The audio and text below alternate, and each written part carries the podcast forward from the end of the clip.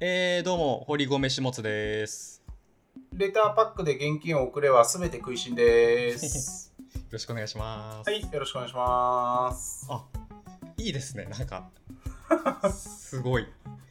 ななんすかなんすか堀米堀米下津です。堀米下津はい。なんすかそれこれ撮ってる日が、あのー東京オリンピックのスケートボードの決勝戦があった日なんですけど、ああ、はいはいはい。はい、堀堀米雄斗選手っていう選手が金メダルを取って、それ見てたんで、僕おおおめでとうございます。ありがとうございます。その堀米選手からいただきました。あ、いや、あの、堀米下津さんじゃなくて、はい堀米優斗さんのことをあの祝ってる んで、ちょっとありがとうございますって言われても、ちょっと、ははいい、ちょっと困っちゃうんですけど、は失礼しました、失礼しました。いはいはい。えで、まあ、レターパックをで現金をくれはすべて食いしん。はい、じゃあ反社の元締めってことで合って ますかつまりどういうことなんでしょうね。ちょっとどういうことなのかは、ちょっと僕もあんまり分かってないんですけど。そうそう音だけがいい、はい、まあ、まあまあね、このあの名乗り復活ということでね、はい、あのー数ヶ月休んでたんですけれども、うんちょっとまあ前回、あの毎月聞いてくれてる方は分かると思うんですけど、前回、あのー柳下今井のハッシュタグラジオの柳下さんがね、来てくれまして、そうですねゲストにはい。で、あのー名乗りやれやれって言われたんで、ち ょっと、はい、鶴の一声で復活しましたそうですね。はいはいはい。懐かしい感じがしました懐かしい感じがしました か。夏の香りとともに、はいはい、夏の午後、夏の夕方に家に帰る途中にカレーの匂いがしたみたいな感覚っすね。そうっす今ねうちカレーちょうど作ってたんでまさにそれなんです けど本当にうん、なんなんですかね、あのカレーの匂いが懐かしい感じっていうあのイメージ。はいはいはいうん、は古臭いイメージですよいはい、昭和ですか。昭和のね1964年の日本ですかおそこから話がつながってくるっていうことですかね。そうですねおおふわふわしてますけどまあね今始まってますよもう皆さんはいはいはいお気づきかもしれませんが、ー。はいはいはい。東京2020オリンピはいッはいクはい大会がはいはいはいこれあれっすねあのなんか僕らメディア業やってるとうんあのオリンピックっていう言葉が、うん使っちゃダメみたいなのあるんですよえー、おうえっ、と商標の関係ではいはいはいでえっ、と数年前まではうん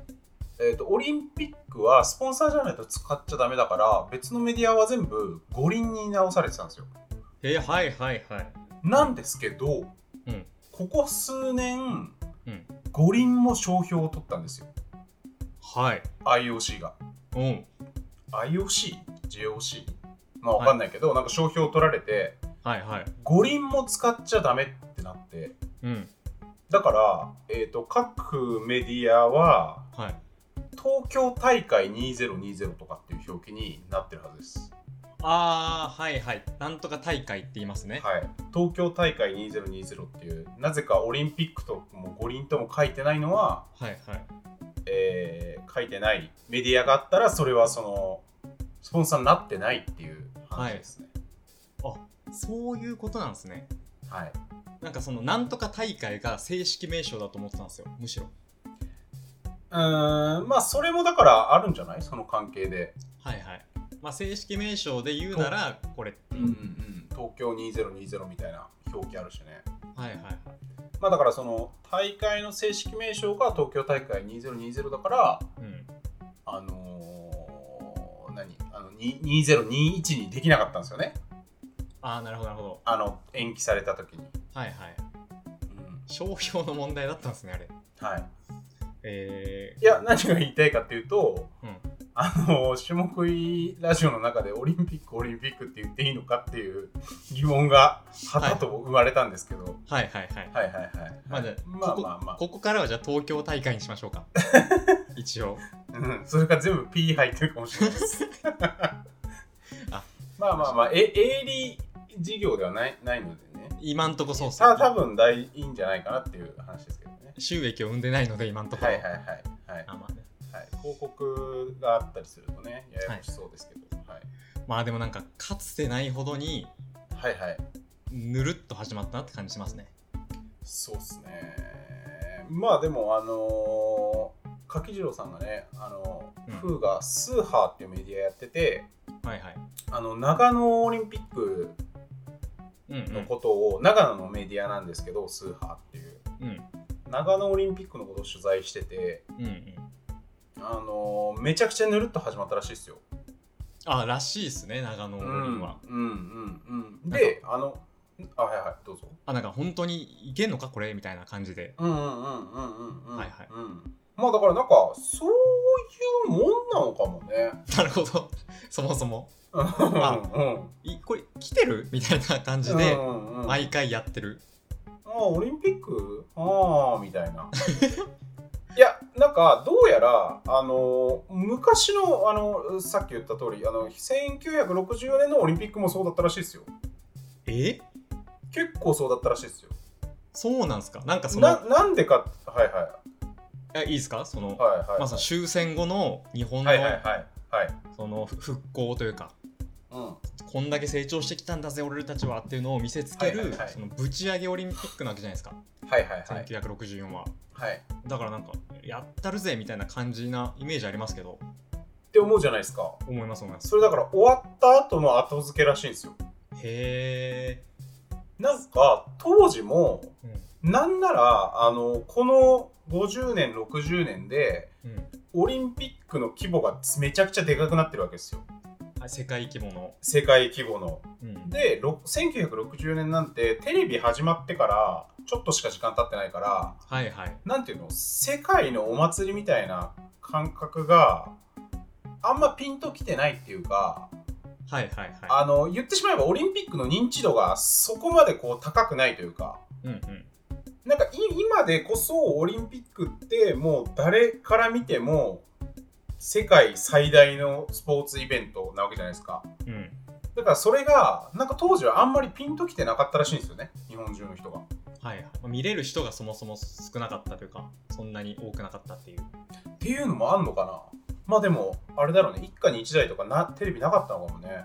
あれですよねその近所の人がこうみんなで集まってテレビう見るみたいんなうんお金持ちのちょっとなんかねあの炭開きっていうか うんうんあの道端から見れるところにテレビ置いてる人の家にはいはいちょっと人だかりができてるみたいな。いや、でも知らないけど。あのオールウェイズのあのイメージですよね映画のああ、そうそうそうそうそう。えああれが60年代とかなんだっけその辺じゃないですかね確かはいはいはい。そうっすよ。オールウェイズとか20世紀少年みたいな世界観ですよね。えじゃあもう近所にテレビない人はもう知る由すらないというか新まあ聞でなんか、そうなんじゃない新聞でなんじゃないうんそうっすよねうん。全然違うよね、だから。いや全然違いますね今知ってます今ってこ今年のうんこの大会結構すごくてはいはい。あのまあ自国開催だからやっぱ、はたくさん種目出るんですよ選手がはいはいはい。めちゃくちゃ多いですよ本当にあのえ、え、何か日本人が日本人が出場する種目うーん。全然追い切れないですよそういうことなんだ。えっと、優遇されてるってことなの自国の人は。そもそも優遇されますねあ枠がちょっそうなんとだ多いみたいなのもあるし、うんへえんかねあの入場シーンもね最後の一組うん一国国でしたしね、そうですねそうですねいや異常に多かったじゃないですかやっぱりはいはいはい確かにだからまあそういうねあはい自国でやってるんだっていうのがね伝わってきますけど いいっすねなんかあのオリンピックを楽しんでて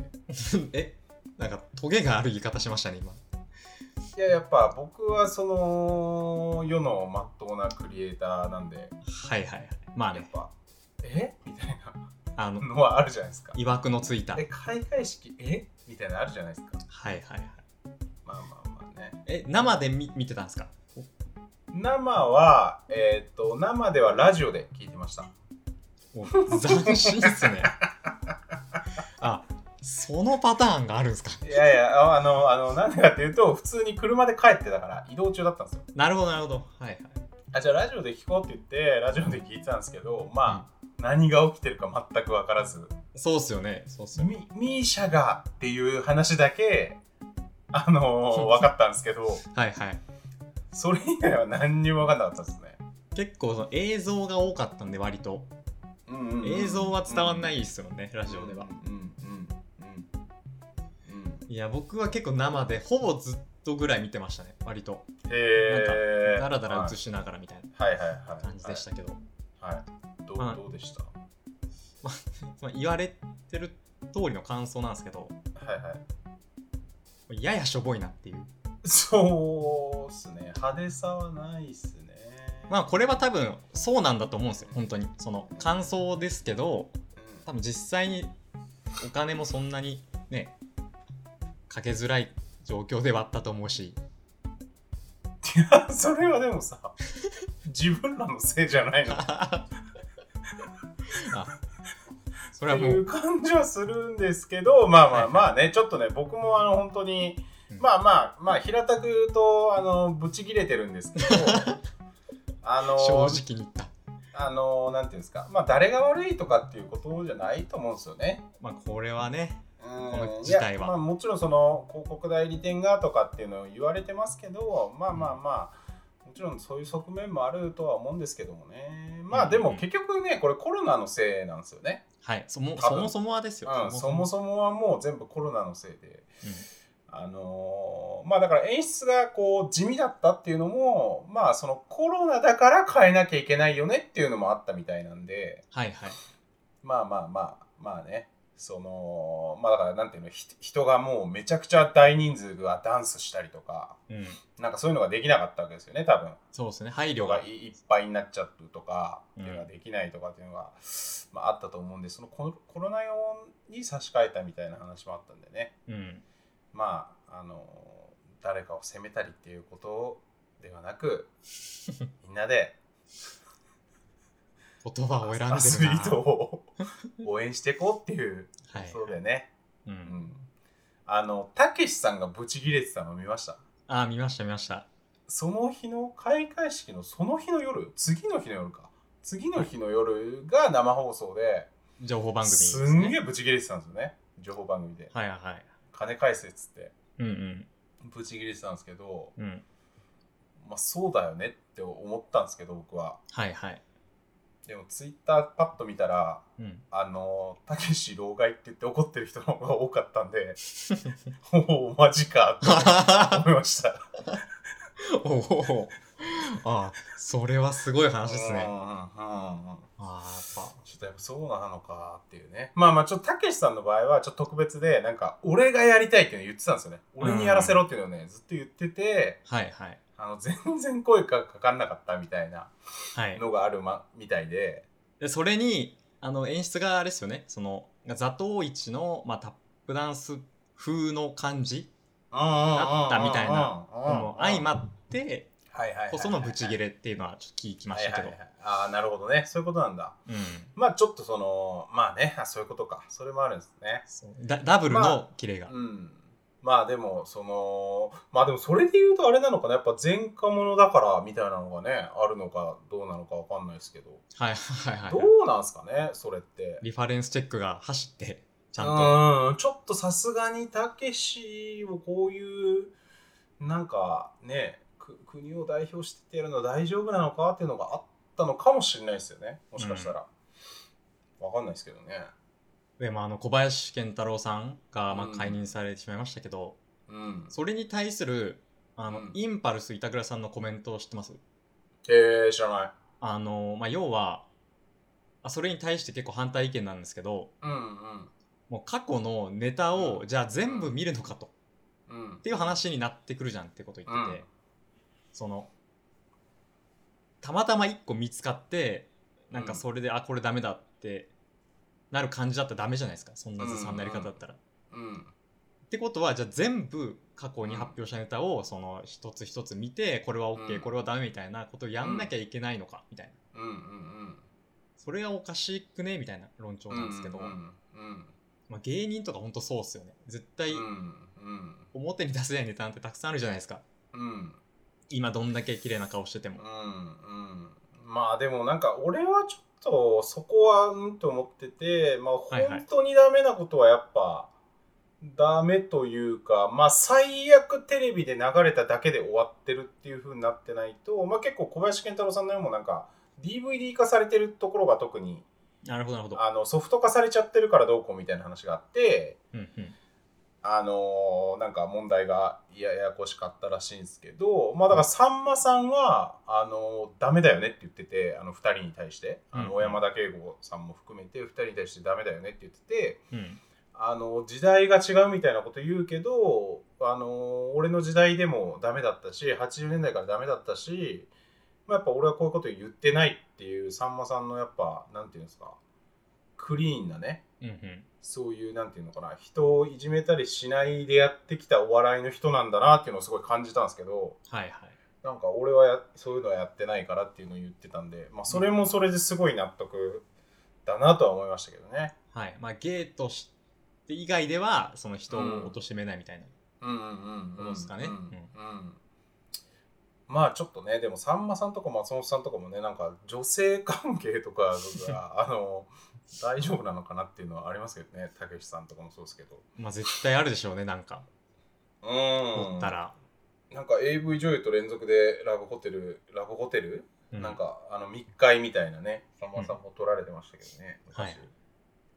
まあ、どうなんすかね、これ。まあちょっと僕はとにかく、あのーなんすかね、まあちょっと僕の目線で言うと、やっぱ小山田圭吾さんのことがすごい、あのーうんうん。きまあ、気になるというか、あのーなんつうんですか、音楽ファンとしては、あ音楽ファンとして言いたいことがあるという。はいはい。言いたいことはないんですけど、まあ、気になりポイントあって、まあ、あれって音楽雑誌じゃないですか。ロッキンオン。うん、ロッキングオンジャパンっていうあの雑誌でのあのインタビューなんですけど、まあ、当時もねそれこそあの、えー当時の編集長だった山崎陽一郎さんがあの、うんうん謝罪文を出してたんですけど、はいはい。あの当時編集部にもいた人がその後ジャパンの編集長になって独立したして会社作ったあ会社が僕がその新卒っていうかあの一番編集者のキャリアとして入った会社なのであ、そうなんですね。あのもともとロッキングオンジャパンの人でうんうんうん。あのあの94年とかにも編集部にいた人なんですよね。はいはい。っていうのがある上でちょっと喋ると、うんなんかやっぱあのまあいろんなとこで言われてたと思うんですけど90年代のあのカルチャーシーンというかね、まあ、サブカルみたいな言い方もされてましたけど、まあああいう空気があったっていうのはまあ一個ああったと思うんですよね。まあ、はいもちろんそそれでもダメだと思うんですけど、うん。そういうのがあったっていうのが、まあ、そもそもおかしいっていうのもありつつ、うん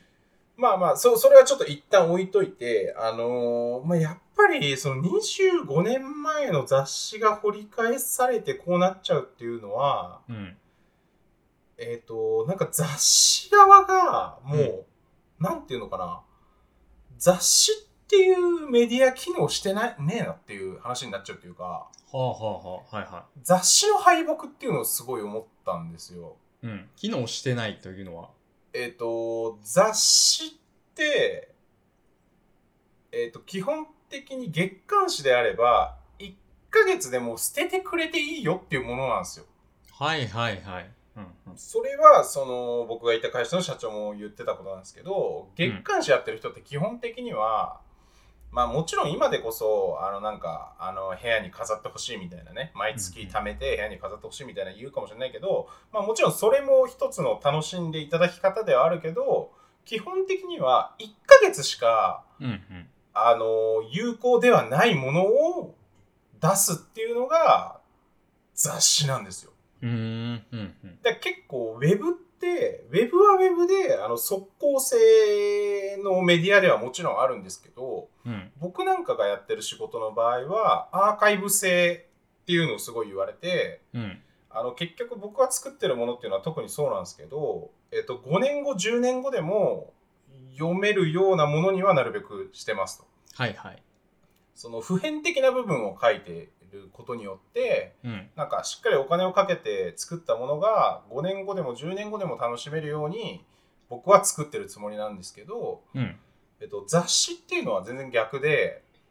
あのもう捨ててくれっていう文化なんですよ前提がうんうん。つまりその1ヶ月間だけ楽しんでもう捨てられちゃうもの、はいはい。忘れられるっていう前提があってうん。作ってるんですよ、はいはい。であれって94年の音楽雑誌とかじゃないですかはい。 94年って95年の頭もあったかなまあまあつまりそのインターネット Windows95 より前の話なわけですよねインターネット出てくる前の話で、まあ、それをっていう前提で作ってるものをなんか、えっと今の時代は SNS とかでバーって流通するからこういうふうに出てきちゃうっていうのがあって編集部とか謝罪しているわけですよね、はいはクい。イックジャパンの太田出版も謝罪してるんですよ。うんうん。ロッキングオンジャパンの山崎雄一郎さんも謝罪してるんですよ。うんで、それはもちろん、その小山田圭吾のあれは悪いから謝罪しなきゃいけないってのはわかるんだけど、構造上、その1ヶ月でなくなるはずのものが、インターネットが後から出てきたことによって、25年後に掘り返されて、うん。あの炎上しちゃうっていう構造の部分はなんかちょっとこれはちょっとなんか前提が違いすぎるかうらんうんうん。なんかいやまあいしょうがないんだけどうん。なんかやっぱ雑誌っていうものがもう完全に敗北してるっていうことは言えると思うんですよね。はいはい。ネットっていうのが出てきて雑誌っていうものがそのその前提が通用しなくなるっていうことなんで。うん。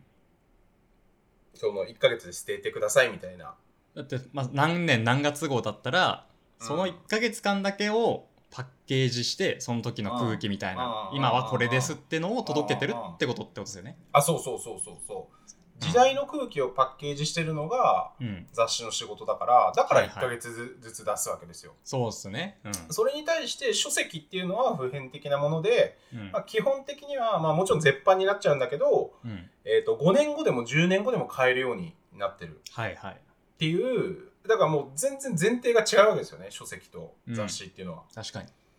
ていうものがああいうふうに何かはネガティブなことがあった時だけ25年前のものがボンって出てきちゃうっていう構造に今なってるっていうのは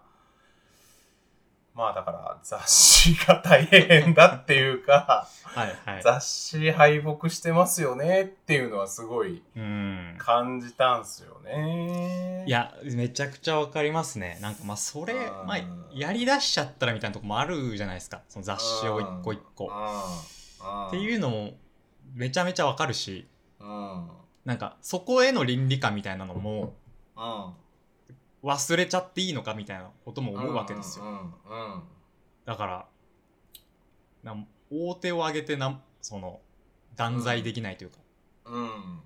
まあねもちろんダメはダメなんだけどっていう前提があった上でですけどね、うんまあだからさそのイマジンが流れたことについてもさはいはい。イマジンのなんかクイーンの曲も使われててうん。えクイーンジョン・レノンなんて LSD とかコカインとかめちゃくちゃやってますけどみたいなそうですね。のがあるんすよねうん。だそこの線引きがどこまで行くとうん。許されるんだっけみたいなうん。のはすごい難しいんすけどね。結局、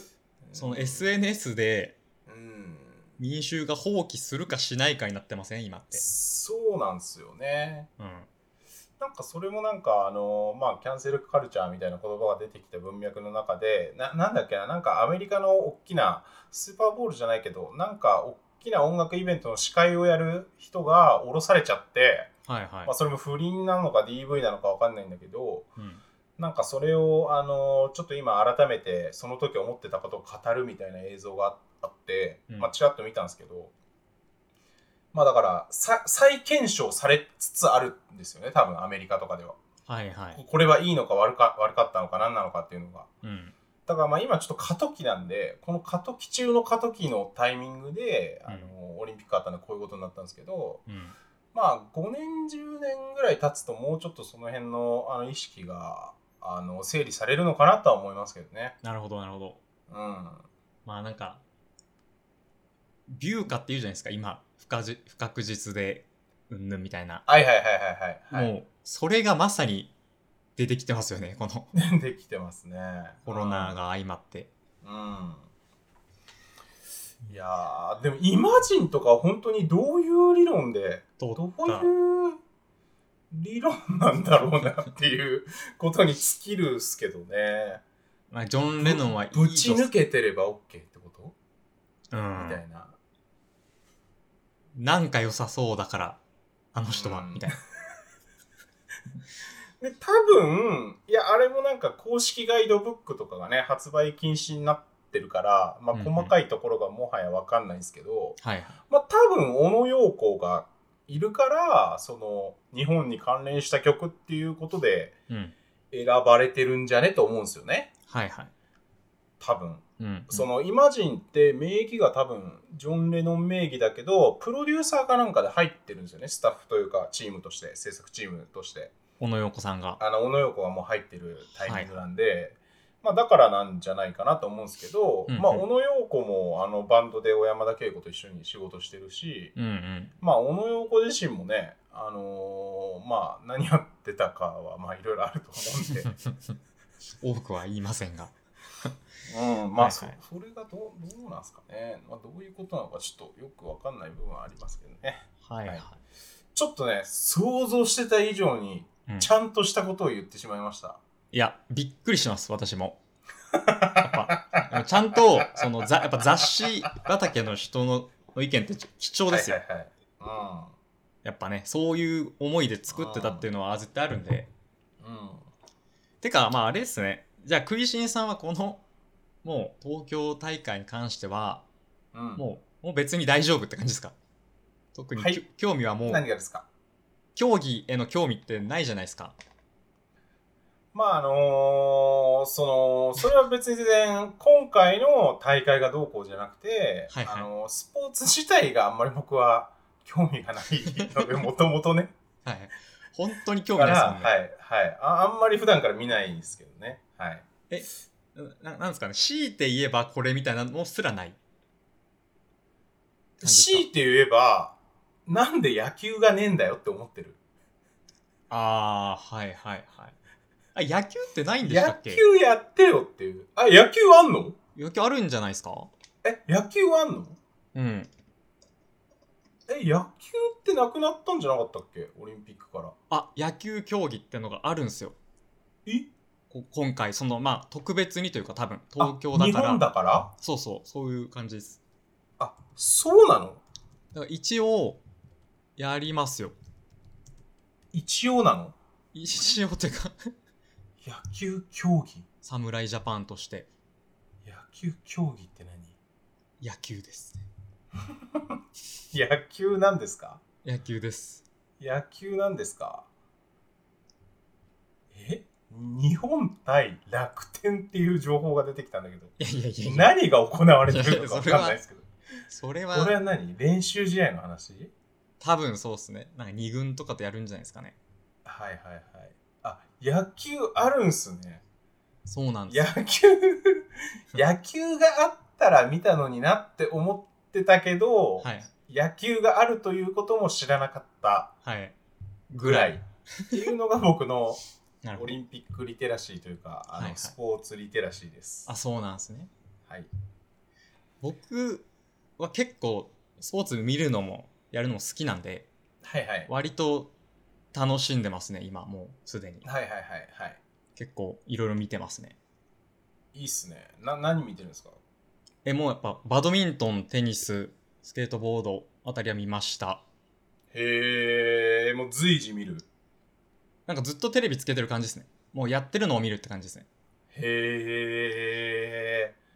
ああだからそれで言うとさまあそれこそさ俺あのやっぱごっつええ感じがうん。プロ野球が延長するから終わっちゃったんですよね。 はいはいはい。まあそれだけじゃないんですけど、うんうんプロ野球の延長があったことで松本さんがブチ切れて、はいやめたらーってなってうん。ごっつええ感じ終わったんですよ急にあ、本当にそういう理由なんですかあそうそうそうそうそう、ええで最終回今日が最終回ですみたいなのもなくだよええ打ち切いり。きなり終わったの。いきなり打ち切り。はい、あんな伝説の番組が。そう、はいそうそうそうそううん。だからもうみんな当時の小学生とか泣いてたからね、うちら。そう到達がなくなったっつって。いや、ほんとそうなんですよ。はいはい。あいやっていうのもありやっぱそのお笑い好きとしては、はいやっぱすオリンピックとかやってると普段の番組なくなるじゃねえかよみたいなああ、まあ、はいはい。わかりますよ。のがあの結構ありますね。はいはいはい。あ、もう、ほんじゃけ本当に、インドア側の意見って感じです ね。うんそうなんですよね。はい、ちょっとねいろいろ見ていきたいと思います。まあちょっとねオリンピックの話だけだとなんなんでちょっと僕からちょっと小話を一つ、い、いですか。あ、小話を一つ。はい。はいあのーこないだはい。部屋に自分の部屋にね、うんあの東京がと東京じゃねえやと全然東京じゃないわ、うんちょっと言い間違えましたあの人が訪ねてきたんですよはいはい。あの普通にインターホンをしてピンポーンってうん。でなんか作業員みたいな人でうん。んと思ったけけどでなんか言われたんですよねあこんにちはなんとかなんとかなんとかですみたいなはいはいはい。で、もインターホンってあれ分かんないじゃないですか何言ってるかそうっすね。聞き取りづら何いで言すっねて。るか分かんねえなって思いつつまあまあまあウーバーイーツのバッグ持ってたらウーバーイーツの人だしはいはい。ヤマトの帽子かぶってたらヤマトの人だしっていうので判断してうん。まあ大体開けるてるわけなんですけどはい。なんか作業員みたいな人が来て、うんなんかうにゃうにゃって言って「ええええって言ったんですよ「えっ?」て言ってあの、うんみ見覚えないっていうか来る予定を知らなかったからはい。はいはいってなったんですけど、なって、で、なんか、なんとかなんとかですって言われてう、ん。わかんなかったんですよ。はい。わかんないけど、まあなんか、作業の人だから、うん作業の人なんだと思って、まあ開けたんですよ。まあ、なんかね、大事な用事が。はいはい。まあ一応僕の中では、あの、火災報知器のチェックの人っはいはい。てたまに来るの知ってますいや、たまに来ますよね。あの、たまに来るじゃないですか。で、長い棒を持ってみたいな。長い棒を持って、なんか、あ、正常に作動してますみたいな言う人。はいはい。たまに来る。あれかなと思ったんすよ。うんうんうん。多分。そうっすねで、玄関に来たんすよ。はい。で、玄関パッと開けたら、あ、じゃあお邪魔しますみたいな感じで、なんか入る空気だったんですよ。はいはい。あーあーあーあーあ、これは火災報知器の人かなって思って入れたんすけど、うんどうやら火災報知器のあの長い棒持ってないんですよ。はいはいはい。で、え、え、えって なって、はいなんだなんだってなるんですよ、こっちは。おうんうん。あれこの人何ってなって、うん。うわ、ちょっと怖い怖いってなってたんです 。よはいはい。何入ってきたって思ってう、ん。はで、パって部屋、部屋に入ってって、その人が。い。で、部屋を見渡して、うん。まだかなりお荷物がありますね。って言ったんで すよ。はあはあはあ。うわ、らってなって、えなんか、あっちの方がすげえ驚いたような、なんか、怪げな顔をして、はいはい。えみたいに なって、まだかなりお荷物があります ね。って怖っ。言っはたんい。ですよ。はい。何言ってんねん、こいつと思って。うん。めっめっちゃ怖いじゃないですめか。ちゃ怖い。で、そこで初めて、うん。あ火災報知器の人じゃないし、うん。なんかちょっとこれ、間違ってるのかなんかだということで、はい。え、何ですかって聞いたんですよ。はい。な、何しに来た人ですもうかだってちょっと事件の香りすらいちょっと、そうそうそうそううんそう、するぐちょらっいとのもうやばいよね。うんちょっとやばい怖いはい、何しに来たんですかみたいな。うん、で、そしたらなんか手になんか書類みたいなの持ってて、はいなんかわかんないけど、サインとかをするようななんか書類を持ってたんで、はいはいそう見してもらったら、うんえっと、引っ越しの人まあ多分、引っ越しの人なんですよね。はいはいはい引っ越しの人が、うんえっ、と、一回うん部屋の様子を見に来た。はいはいで、見に来て、あ、こういう風に段ボールがあるんですね。じゃあ、あの、準備します。っていう、最初の一回見るみたいなことだったのかなあー多分、はい、うんはいはいな多分それで、まだかなりお荷物がありますねって言ったんですよ。はいはいはいそういうことあ、違うわ。だからあれだ。部屋出る、あの、不動産屋だ。うんうんうん。不動産屋の引き渡しだ、部屋の。あ、ラストチェックのやつ。あラストチェックのやつはいはい。うんだ。だから、あの、まだかなりお荷物がありますねって言ったんだ。はいはいはい。で、それなんだかったかっていうと、なんかうちのマンションって、下本知ってるかわかんないですけど、うんあの、2なんですよ。2号棟なんですよ。はいはいはい。なんとかなんとか2っていうマンションなんですよ。はいはいはい。そうだそうだ。で、書類見してもらったら、うんその1の同じ部屋番号のうんうん。引き渡しがあったんだけど、間違えて2に訪ねてきちゃった人っていう人だったんです。なるほど。はいはい。で1と2間違えっていうので来ちゃった人だったんですけどね。なるほど。がめちゃくちゃ怖かったっていう話ですい。やー、いい小話。すっげえ怖かったっすね。やっぱ知らん人が家に来るのって、なんであんな怖いんでしょう ね。な、なんなんすかね。怖いあの、怖い。怖い。自分のめちゃくちゃ怖い。テリトリーを侵される感じというか。うん。いや、だからそれだけ家ってなんか安心、サンクチュアリーですよ。サンクチュアリになってんだろうね。うん。えー、下食いラジオは毎月1日に下津と食いしんが配信しているインターネットラジオです。主にインターネットの話題や森博氏や寺山修司について話す意義の浅いラジオです。はい。というわけで、はいお便りのコーナー、い今月もお便りを読んでいこうと思います。ラジオネーム、シュッティペーパーさん。はい。何回か送ってきてくれてますね。下津さん、食いしんさん、こんにちは。こんにちは。突然ですが、お二人はゲームをしますか最近やったゲームや好きだったゲームなど、ゲームにまつわるお話を聞いてみたいです。なぜこんなお便りを送ったかというと、先日、任天堂の人気ソフト、ゼルダの伝説、ベレス・オブ・ザ・ワイルドの続編が来年に発売予定との発表があったので、このゲームが好きな私は久しぶりに遊んでいるところなのですが、そういえばこのラジオでゲームの話を聞いたことがないかも、と思ったわけです。ちなみに私の思い入れのあるゲームを3つ挙げると、ゼルダの伝説、ムジュラの仮面、ポケットモンスター青、ファイナルファンタジー9です。よろしくお願いします。はい。ありがとうございます。 88年生まれの人ですね、この人は。 ピンポイントっすね。まあでも、ポケモン青世代っていうのは、うん。そうですよね。うん。ポケモン青世代は僕ですよ、まさに。うんうんうん。もうう、ん。初期、オブ初期僕の、からちょい下ぐらい。うん。はい、一番最初の、ポケモン。一番最初は赤と緑が出たんですけど、はいはいはい。それのなんか、あまりに売れたから、うん。はもっと出せってなって、いはい。えっと、青が出たんですよね。一応青も。はい。はいはい。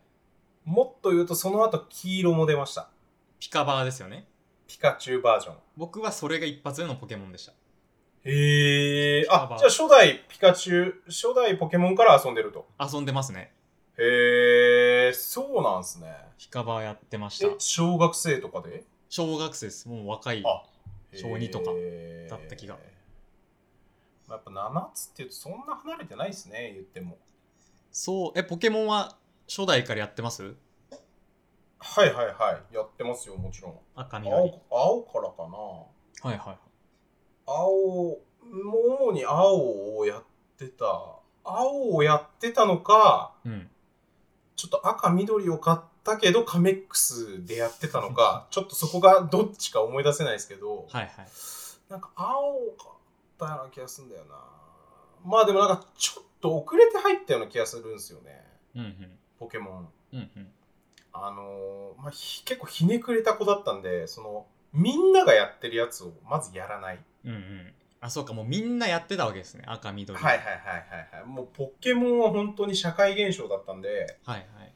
あのー本当にクラスのほぼ全員がやってたと思いますよ、男子は。うん。まあそういう時代か。はいはい。うんでポケモンのちょい後だかちょい前だか忘れたけど「ドラクエモンスターズ」っていううん。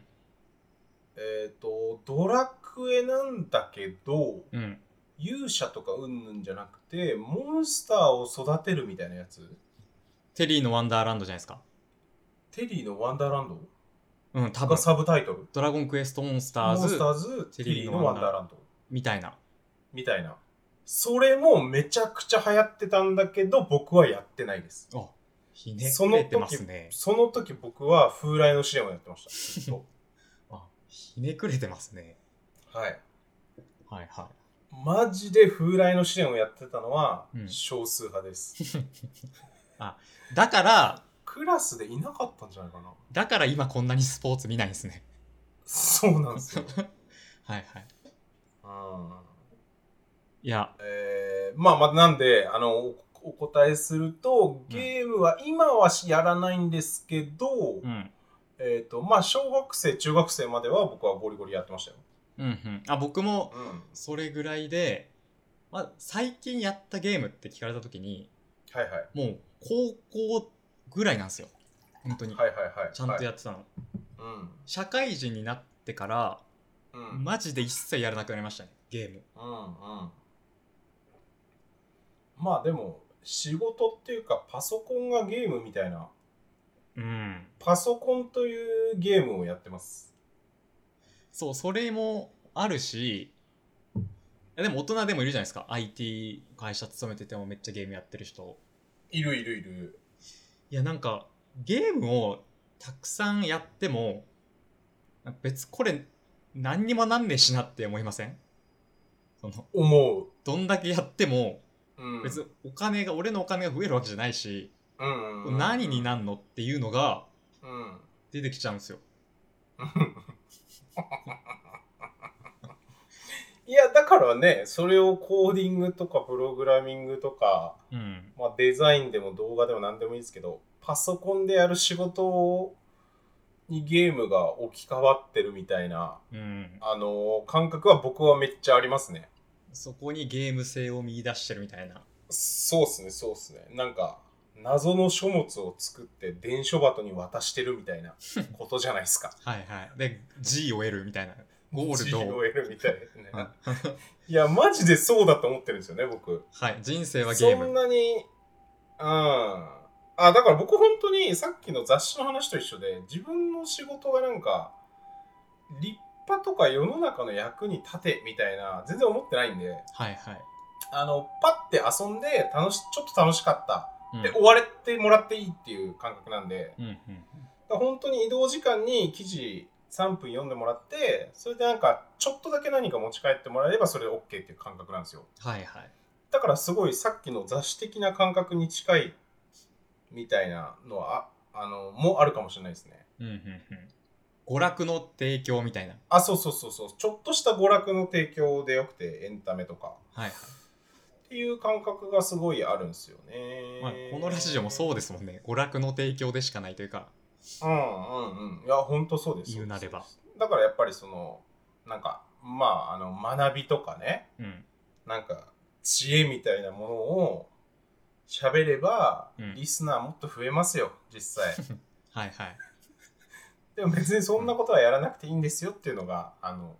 僕のスタンスなのあくまでね、娯楽の提供だから。あ、はいはいはい。はい。ちょっと楽しい2時間をね。そうなんすよね。月初の2時間楽しいやつ。いうん。や、だからそういう意味では、その、すごい、ゲーム性というか、はいはい。ライフイズゲームだと思ってますよ。これ以上楽しいゲームないっすもんね、だって。うん。うん。だから会社運営とかも結構ゲーム性というか、うん。売り上げ積み上げゲーみたいなはいはいはい。ところあるじゃないですか。そうっすね。そうっすね。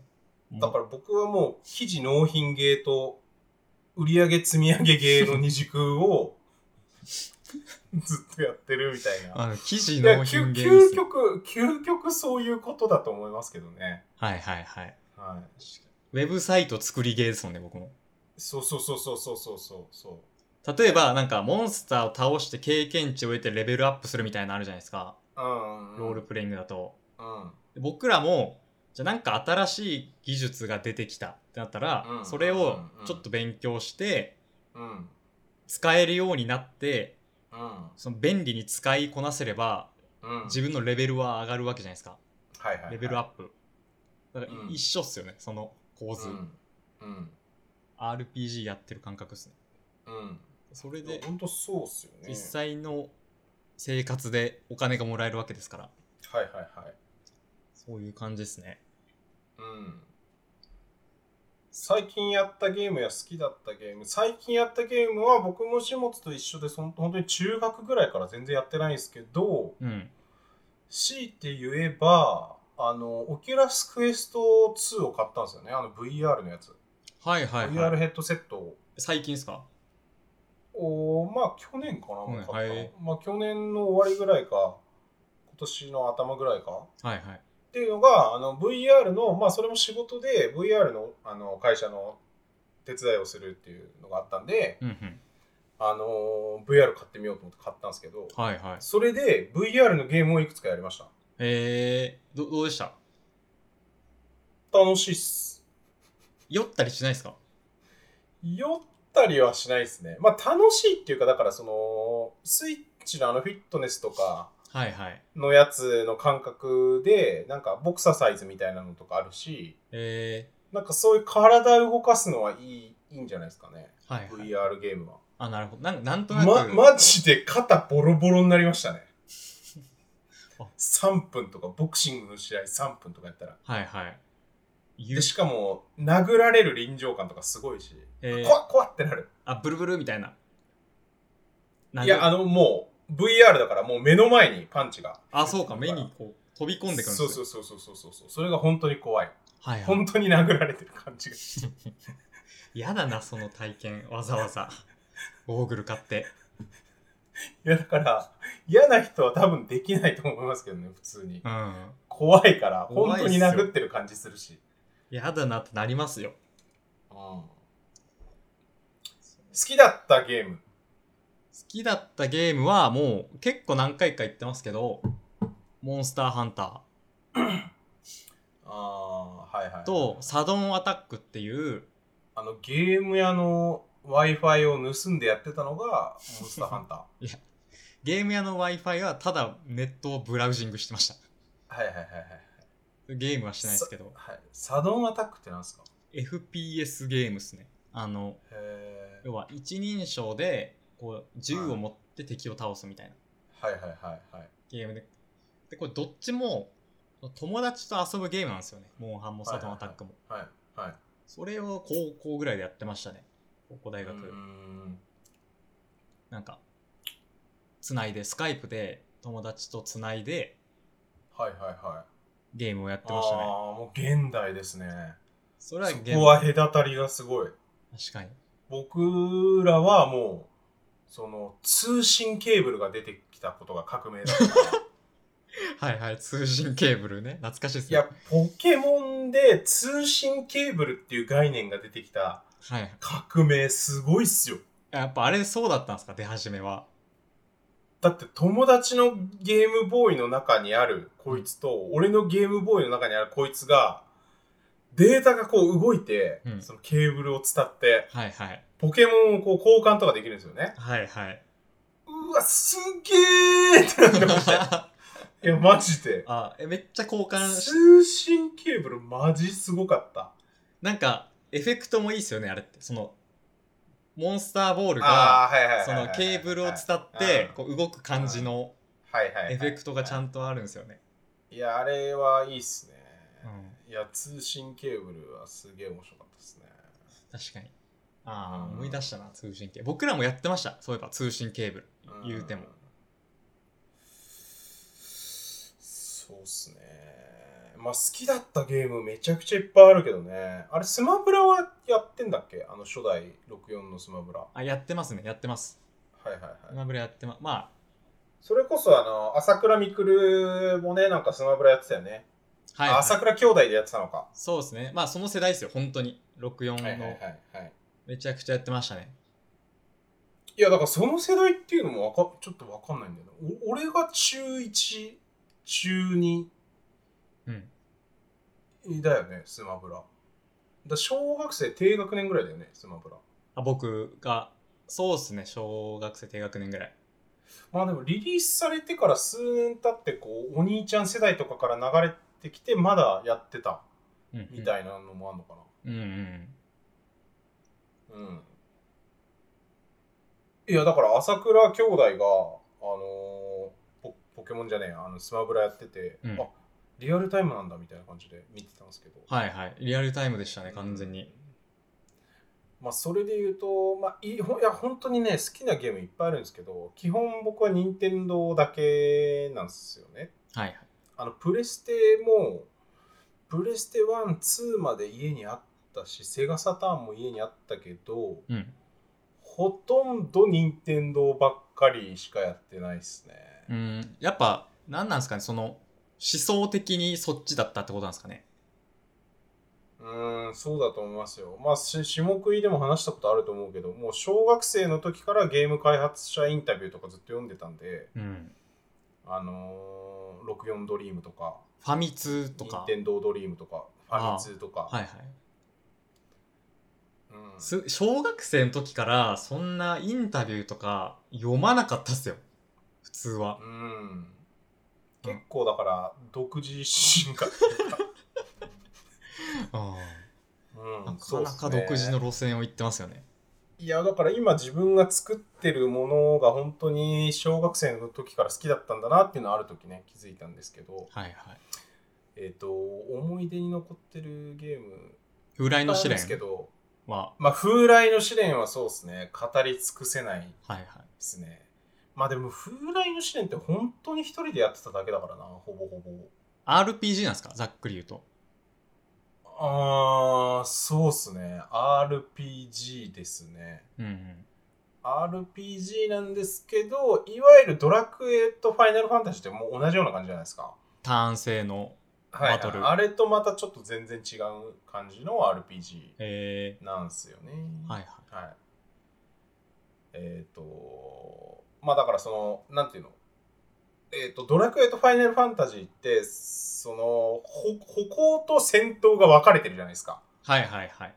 あれが一緒になってるのが、不思議のダンジョンシリーズなんですよ。へえー、なるほどなるほど。歩行する、歩行。歩行、1の歩行と、うん1の攻撃と、1のアイテム使うっていうのと、うん。 1ずつに敵が、こう、歩く。はいはい。っていうのが全部連動してるんですよ。えー、あで、そこは区別されてないないんですよね。だからフィールドの中に敵がいると、うん。どんどんどんどん自分の周りに寄ってきちゃう。はいはい。うんうん。ちょっと 待って、これ以上説明はちょっと難しいんで。はいはい。いや、わかりますよね。まあシームレスにつながってると。うんまあ、いっぱいあるんですけど、一個今パッと思い出したのは、マリオペイントっていう、うん。えっ、と、スーファミのコントローラーがうん。マウスになってるゲームだったんですよ。なんすかそれ。マリオペイントです。マリオペイント。はい。マで、マウスで絵を描いたりとか、うん。マウス操作のゲーム。はいはいはい。面白い。これも小学生の時にやってましたね。ちょっとやっぱ変わってますね。やっぱだいぶコンピューター、コンピューター好きなのかもしれないです。うん。そもそもが。はいはい。はい。まあまあ、だからね、まあ、いつも言ってることなんですけど、これは、だから僕のゲ、あの、コンピューター好きっていう、まあ、そもそもコンピューター好きであると、自分は。うん。そのインターネットだけじゃなくて。で、えっ、と、それの元はゲーム好きから来てるっていううん。はい感じなんですよね。はい。はい。うん。ゲームからのコンピュータ僕はそんな感じです。はい。まあ僕は、そこまでではないです ね。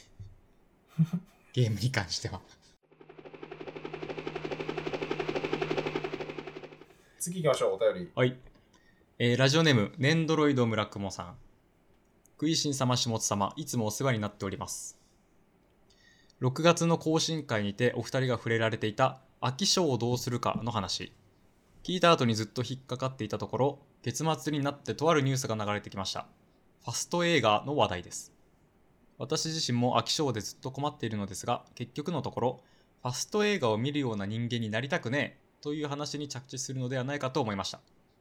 コンテンツに対してそんな向き合い方をする人間にはなりたくないのです。飽き性をやめ、長く誠実に文化に向き合える人間になるにはどうすればいいのでしょうかお二人のご意見をもっと深く聞いてみたいです。毎月の更新楽しみにしています。夏風邪など、ひかれぬようご自愛ください。ということです。ありがとうございます。。ありがとうございますす。ご自愛。頑張ります。ご自愛しましょう。はい。はい飽き性ですね飽き性の話題が続きますけど下津が、えーまあ、飽き性で趣味とかに飽きてしまうみたいな。うん、自分がこう好きだったものがなんかうんうん熱量がこうとある時を境になんかはいはいはい。冷めてるみたいはいはい、は。ないそれがちょっと嫌だなって思ってるみたいな話をしたんですよねうんうんうんうん。でそれに対してエンドロイドさんもそう引っかかっててはいはでいフ。ァスト映画の話でうんこうつながってるみたいな感じですねうんうん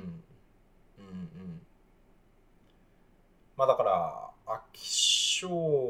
だからうん映画を2時間見るのもなんか飽きちゃうというかうんややだからファスト映画を見ちゃうっていう人にはなりたくないうんうんというお話そういうコンテンツの消費をしたくないとはいはいはいなんか急にすごい話題になってましたねファスフトァ映ス画ト映画うんうんうんこれはあのー月末になってとあるニュースが流れてきましたとこれ収録が今7月下旬なんですけどうん多分お便りいただいたのは6月下旬のタイミングだったので、はい、あのー6月の最後ぐらいに話題になってたんでしょうね、うんうフんァス、ト映画、なってましたねちょっと一瞬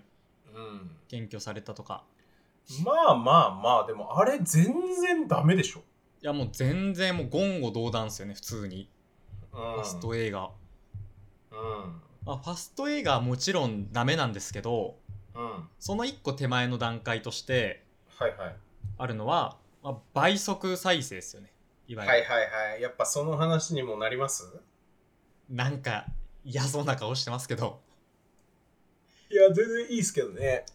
どうどうすかまず今ってどのサブスクの配信アプリにも倍速再生っていうのがついてるらしいですよねうんうんうんうんまあついてる実際1.5倍なんかネットフリックスでついたの結構最近だよね結構最近ですねそうだよね割とだからネネットフリックスは、うんまあ、それこそその文化に誠実に向き合うためにその機能を搭載するのを拒否してたわけですよねそうですねなんかい意思を持ってつけてなかった感じありますよねはいはいはいでもそれがまあ最近ここ1年半年ぐらいですかねなんかはいついたとはいいうのがあるんですけどそういうことですね僕高校の時に友達がはいそはのい映画を見る時にはい倍速でそいつは見るって言ってて1点へー何倍とかでええ高校の時に倍速機能がどこについてたのそもそもそれは多分 DVD とかだと思うんですよもうの早送りだ早送り早送りでなんかペラペラペラペラペラペラっていう喋るのがめちゃくちゃ早くなってるってことだ、そうそうそうまあそその聞き取れないレベルではないけどそのうんほんのり早いぐらいのやつで俺は見てるってやつがいて、うんうんうんめちゃくちゃ引いたんですよね。うんうんうんうんそそいつはどういう感じだったのそのいや時間もったいないじゃんみたいなそそいつ1時間で見れんだよみたいななんかとにかく、まあ、コスパが大好きな感じ、はいはいはいコスパで、はいその俺は賢く生きてるぜっていう感じのやつだったんですよ。はいはいはいはい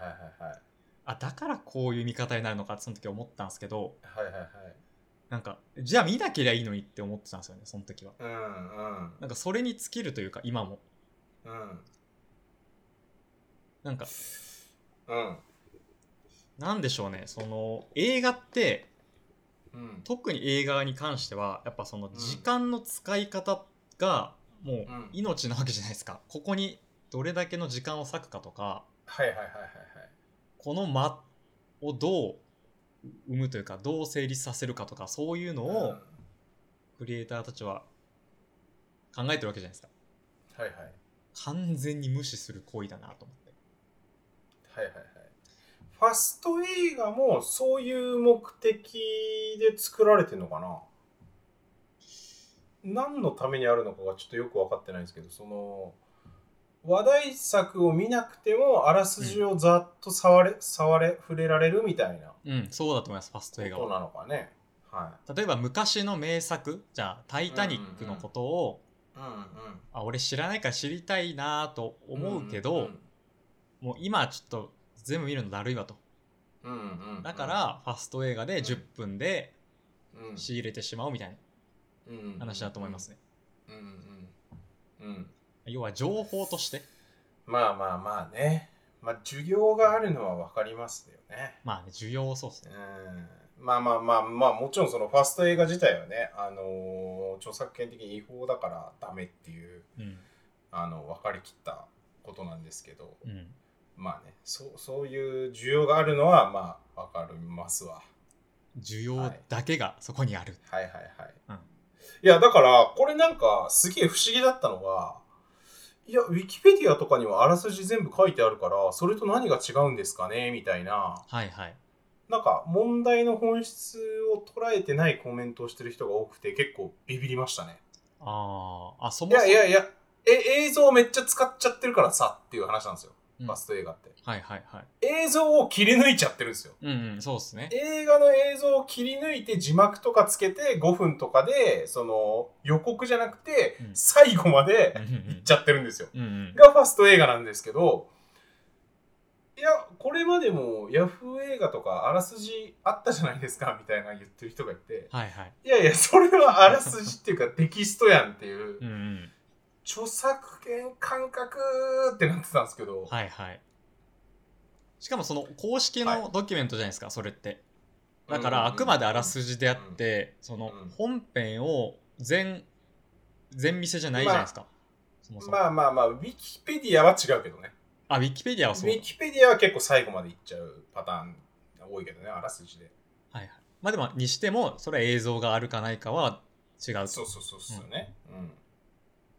し、だから別にそれは、あの、悪い行為ではないじゃないですか。うんうん。それはだって見たい人だけ見ればいいので。はいはい。著著作権の侵害もしてないけどなんかそこをごっちゃにしてる人が多くて、うん。あそこがごっちゃになっちゃう感じなんだっていうのが結構はあって思ったんですよねうんうんうん。まあだからあれかテレビとかも違法アップロードされてんじゃんみたいなそういうことかうん、そうなんですよねいやだからテレビいやだからいつも思うのがうん、いやテレビもじゃねって思うんですよねうん、あの YouTube のはいはい、え、YouTube にテレビガンガン上がってるじゃないですか。はいはいはい、上がってますね。で、なんかこう、いろいろ多分規制が入って、あの、YouTube も頑張って、うん、なんか今すごいちっちゃくなってたりするじゃないですか。はい、なんか画面の一部にシュッてちっちゃくしたのが、うんあの、使われてたりとか、はいはい、まあまあ、あの、それなんで知ってんのお前っていう話になると思うんですけど、 はいまあそこはちょっとあの、はい、グレーな感じで流してもらいたいんですけど、はいはい、いや、だから僕、ウェルク問題の時とかにもすげえ不思議だったんですけど、うん、うん、え、なんで Google はぶったたかないのっていうか、うん、うん、いや、Google もテレビとかすごい著作権侵害とかすごいじゃんみたいな。はいはい、あのーまあまあ、ウェルクはまあ、い医療の話が一個乗っかってるからあれなんですけど、まあ、メリーとかイエモとかの話でね、うん著作権がどうこうみたいな問題になってたんですけど、はい昔。YouTube、YouTube じゃねって思ったんですけどね。野放しにしてるのはプラットフォーム側やんけと。うーん、うん、うん、うん。そうまあ、そもそもね、ファスト映画はそうっす。飽き性をやめ、長く誠実に文化に向き合える人間になるにはどうすればいいのでしょうか。これはですね、はは長く誠実に文化に向き合える。はいはい。なんなんすかねやっぱ作り手の側に立つっていうのは一個あるんじゃないでしょうかと思いますけどね今日の種物は素晴らしいですね。おいいコメントは多いですね。多いですかはいやー僕もさっきのその映画を早送りで見るやつに対してもいやそい。のはい。監督の意向とかもうお前は宴会っていうことを思ってたはんいで、はいはやい。はい。っぱそこを大事にすればするほど多分誠実に向き合うってことになると思うんですよねはいはいはい。はい。その少しでも作り手の立場を想像してみるっていうのははいはいはい。あるんでまあでも、もっと言うと、その前提があった上で、うんまあ受け取り手の自由だから何でもよくねっていう気持ちも僕はありますけどね。 はいはいはいそうそう難しいんですよそのその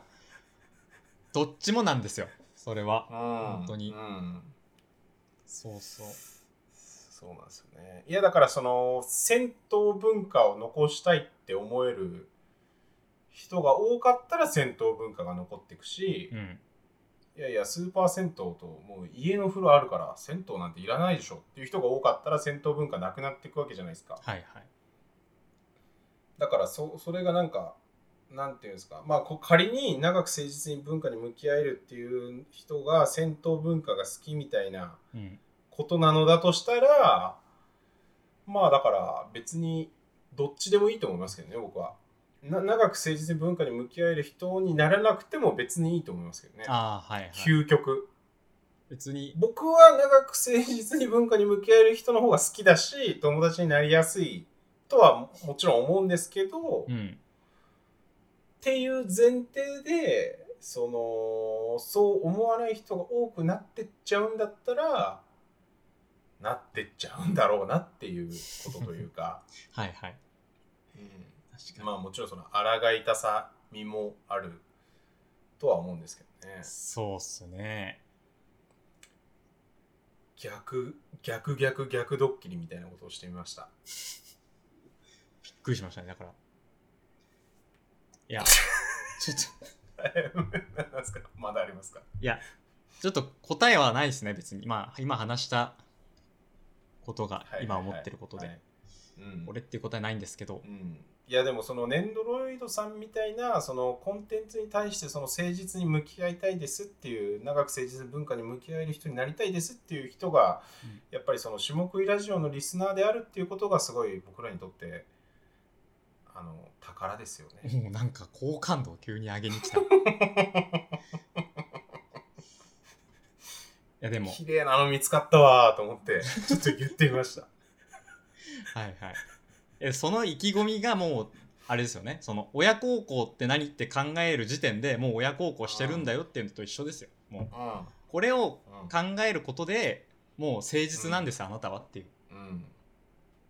はいど、どうですかこれはいや、ちょっとまたかぶせてきたなっていう。 またよりいいのでかぶせてきたなってい う。はいはい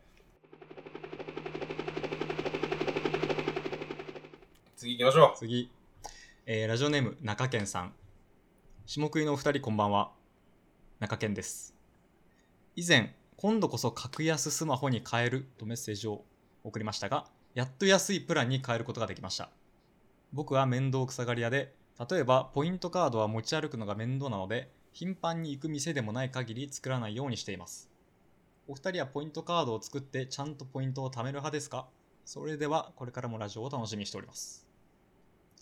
ありがとうございます。う。はい、はい。ありがとうございます。やっとね、買ポイント替えられたカードはいはい。はいはいはいはいはい。格安スマホのね、うんあのーお便りをこの間いただいてて、行動をね、変容させてますね、我々のラジオは。行動変容ラジオですね。 ポイントカード。ポイントカードをポイント貯める派ですか僕はでも中堅さんと本当にほぼ一緒ですね。頻繁に行くお店はあるんですけど、はいはい。そうでもない限りはない。うんうんうん。もう、中堅さんと一緒です。いや、これね、うんはい僕もそうなんですよ。はいはい。あの、だから、ここはもう、近いうちにまた来ることないだろうなと思ったら絶対作らないうんうんうん。ですね。うん。うん。じゃ逆に持ってるやつって何ですかって話になりますよね。そうですね。うん。うん。えっ、と、僕からじゃあ言っていいですか。はい。えー、近所のドラッグストアとう、ん。セームスかなセームス系列かなはいはい。ドラッグストアと、OK ストアと、うん。えー、コーヒー豆買うお店。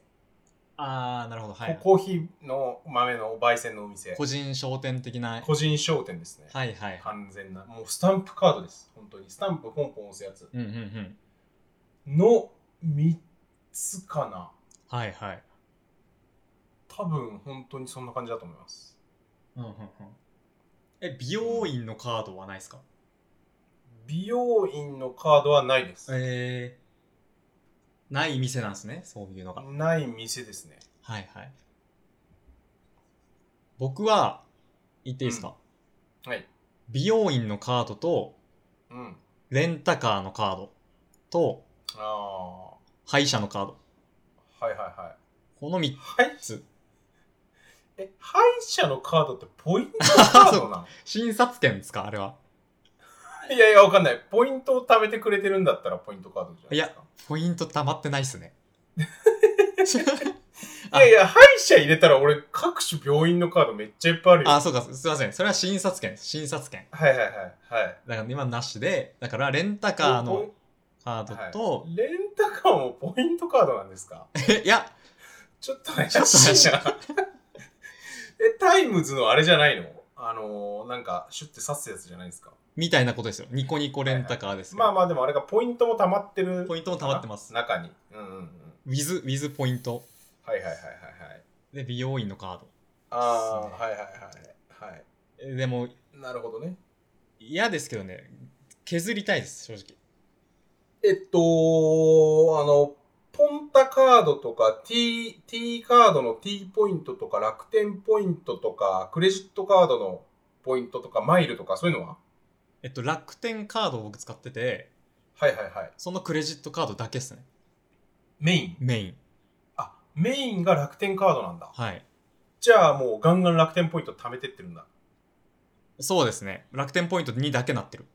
感じっすね。あーまあまあ意識はしてないけど勝手に溜まっていくみたいな。うん。で、たまに楽天でポイントで買えちゃうと。変えちゃうぐらいの。へーまあ、厳密にはなんか、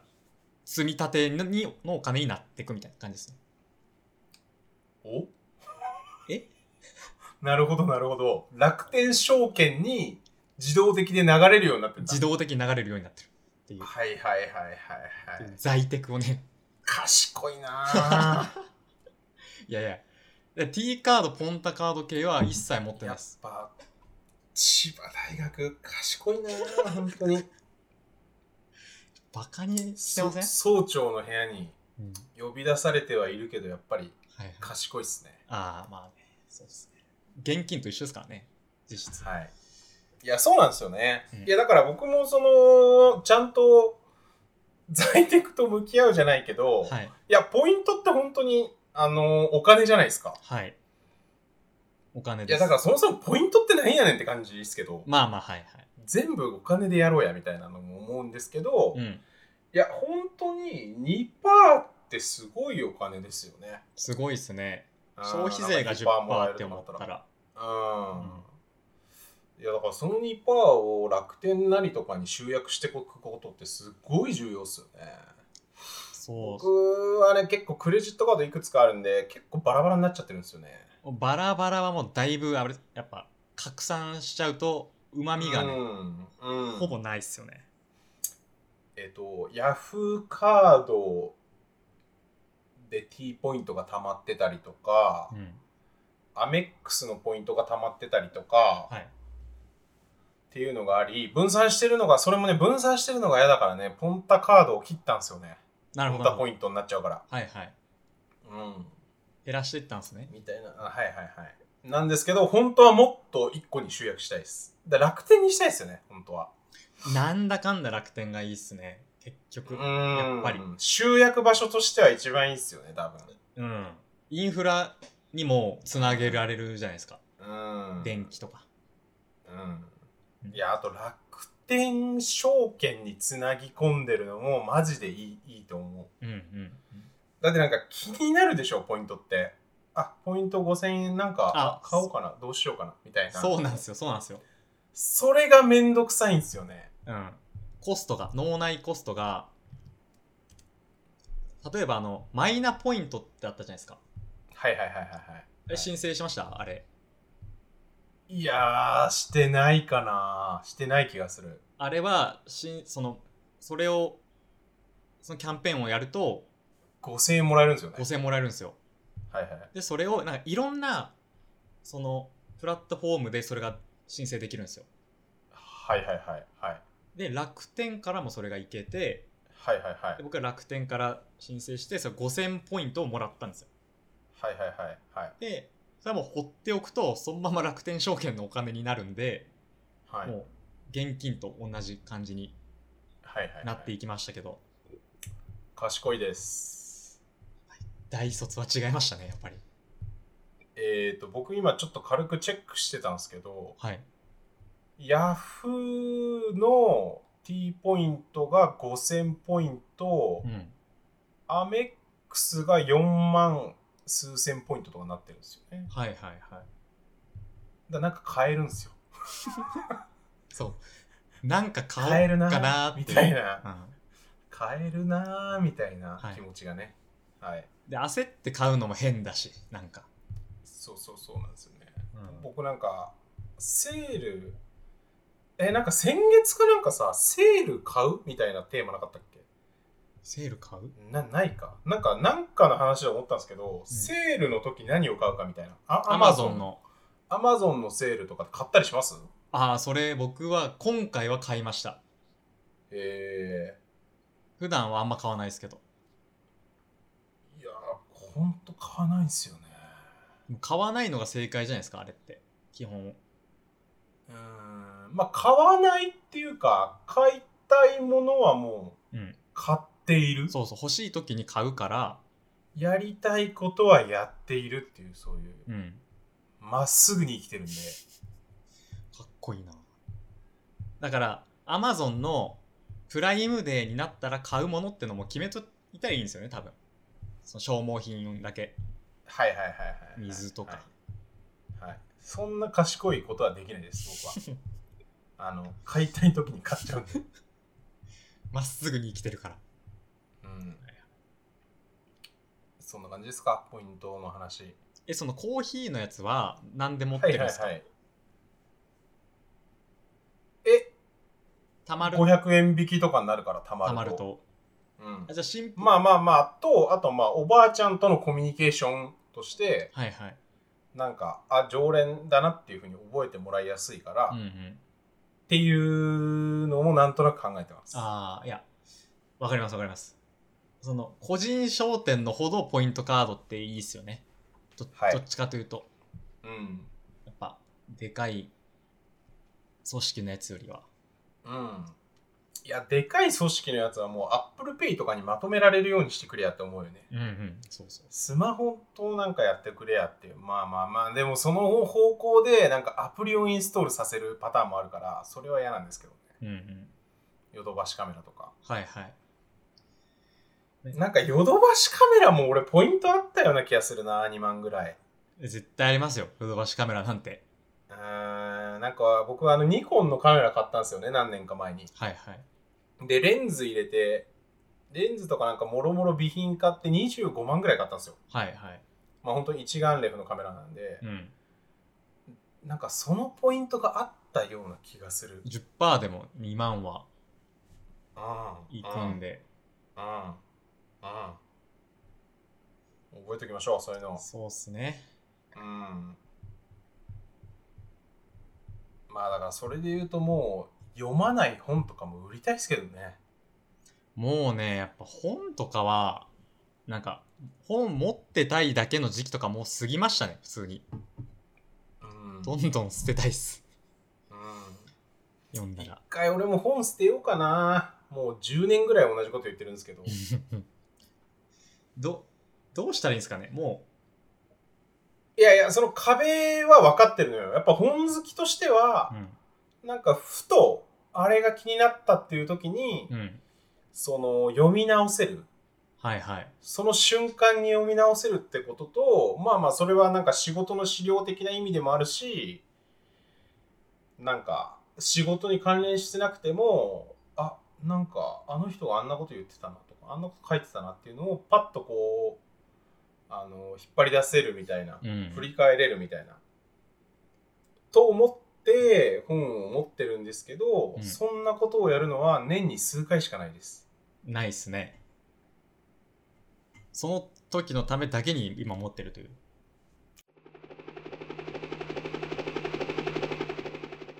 指摘のコーナーはいはいちょっとねサクッとじゃあ指摘持ってきたんで久しぶりにというか、はいはいはいはいはい。前回の話を受けてねちょっと持ってきたのでさサクッと指摘成功になって終わっていくかもしれないですね。全然あります本当に、はいはいはい。はい、じゃあまずいだからまあゆるゆ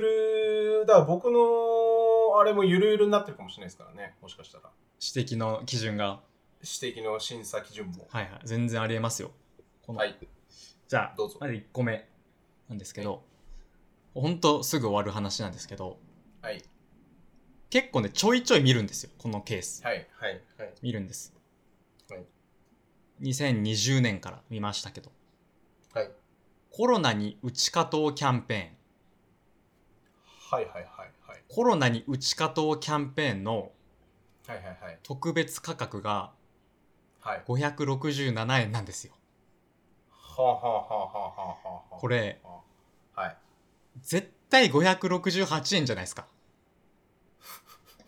いやいっていう指摘やです知らんけどっていう指摘です1個目いやその指摘コーナーってこんなんでしたっけちょっとフォーム崩してます僕も久しぶりにやってるんでああそそれはどういう予想ですかな何を元にそういうふうに予測を立ててるんですか、その打ち勝とうだから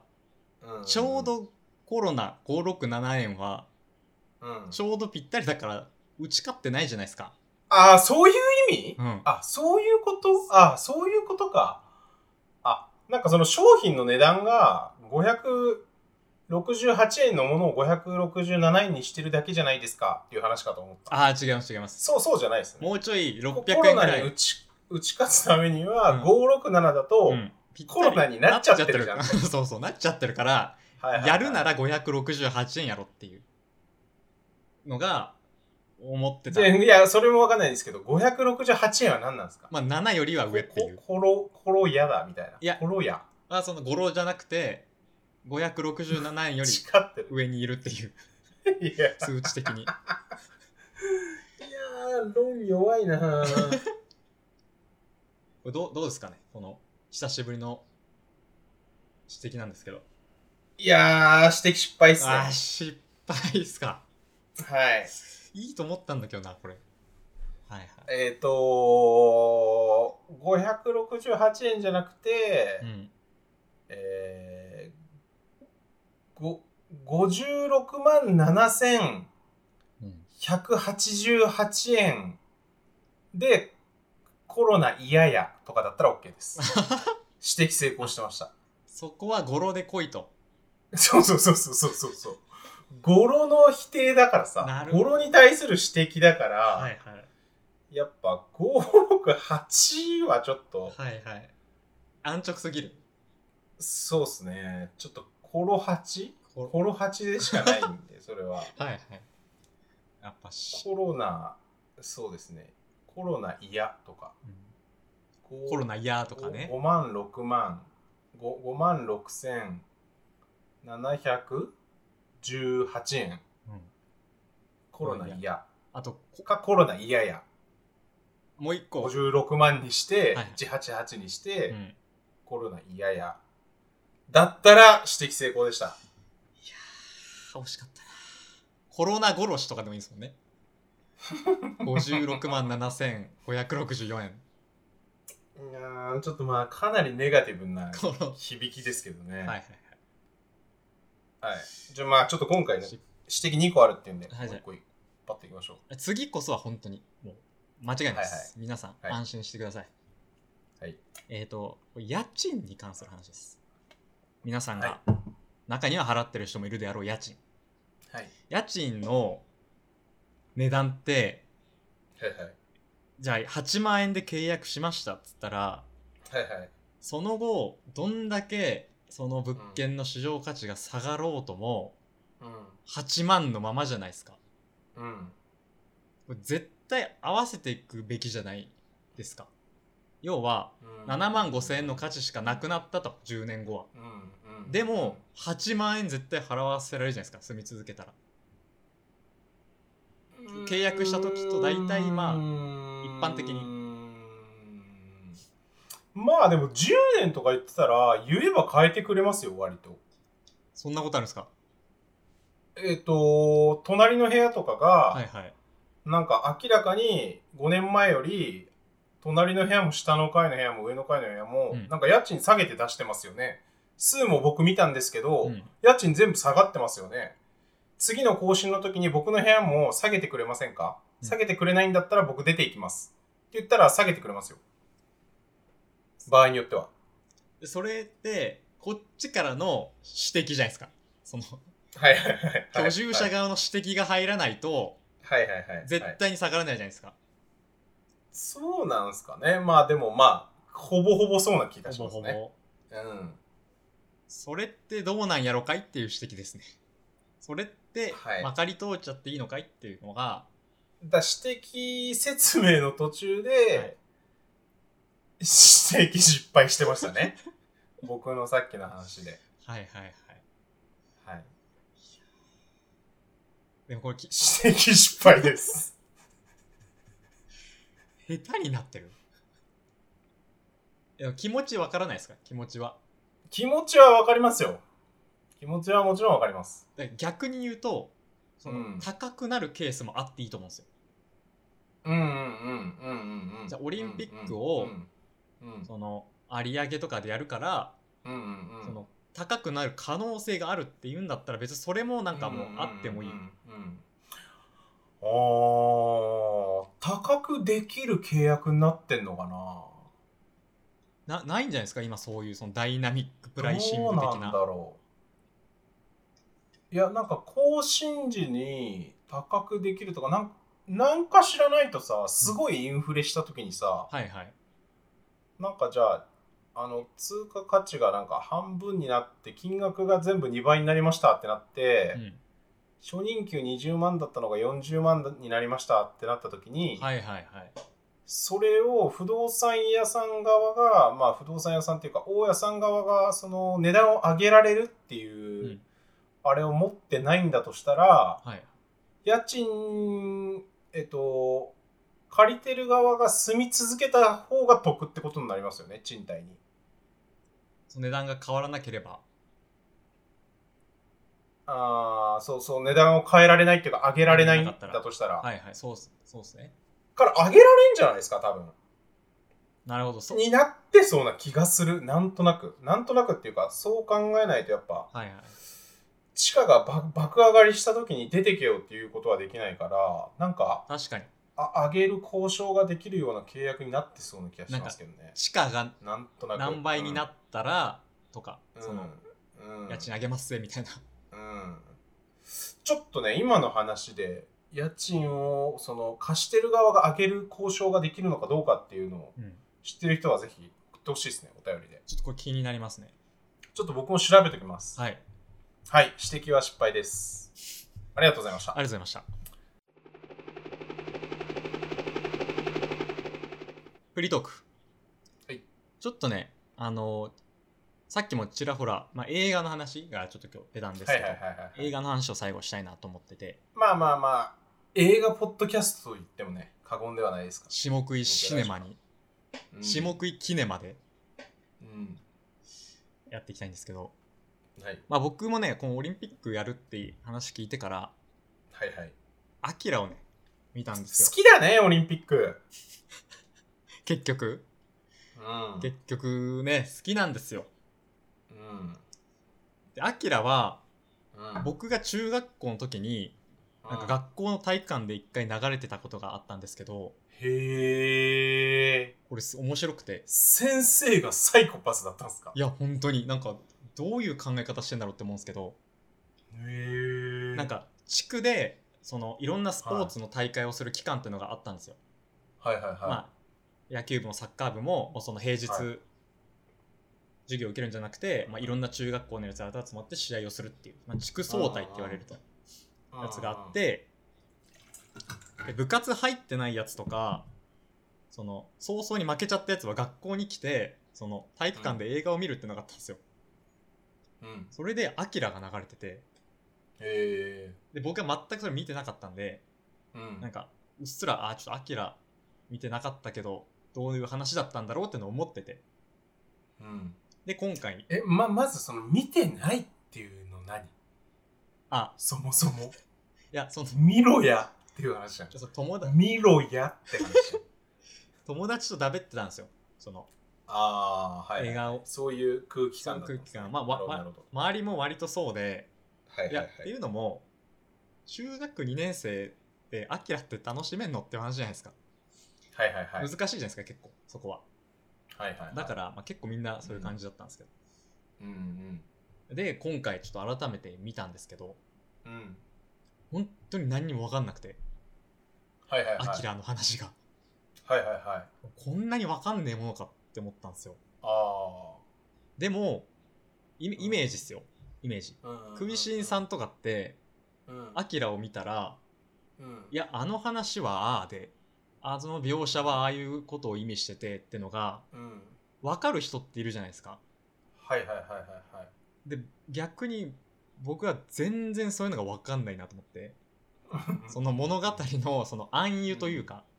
はいはいはい。そのはい。裏背景で意図してる意味が全く分かんないなって思ったんですよね、ああ、はいはいはい。それが俺は本当に苦手だっていうのにちょ改めて気づきましたね、うん。うん。突きつけられたうんはいはいはい。まあまあでもなんか苦手っていうか別にそれは知識量っていう話でしかないんじゃないですかそれ知識なんですかね知識だと思いますよ結局なんかうん映画好きで知ってる風に言ってるやつとかもあの、 はいはいナチュラルに分かってってるわけでは絶対ないんで、はいなるほどなるほどバックボーンで映画好きと話したりとかなんかそれこそ解説本みたいなのとかいっぱいあるので、うんうん映画の裏側のなんか見方とかはいはいなんかこういう構図だとこういう意意味でとか、うんうんなんか例えばこう人があのジブリとかだとよく人がこう天から降ってくるとか人が落ちるような描写がよくあるはいはいのはこういう意味を持っててとか、うんうんうん水が流れるっていうのはこういうことでとかなんかそういうのを本で読んでるっていうだけの違いでしかないと思いますよああそういうことですかねそういうことっすよ結局それはだいぶ救われましたねうんなんか本そ当れはそういうことっすよショック受けたんですもん本当にアキラ見た後にえナウシカ見たことあるんでしたっけありますねありますねもののけ姫は見てますか見てます見てますもののけ姫とかナウシカもさ結局言うてあんま意味わかんなくないああんま意味わかんないですあれもふわっそうだよね、うんうんまあまあなんかなんかとなんかが戦ってるぞっていうのはわかるけうんうど、んうんで結局何がどう戦って誰がどうなのとか、はいはいはいそなんかその結局まあだから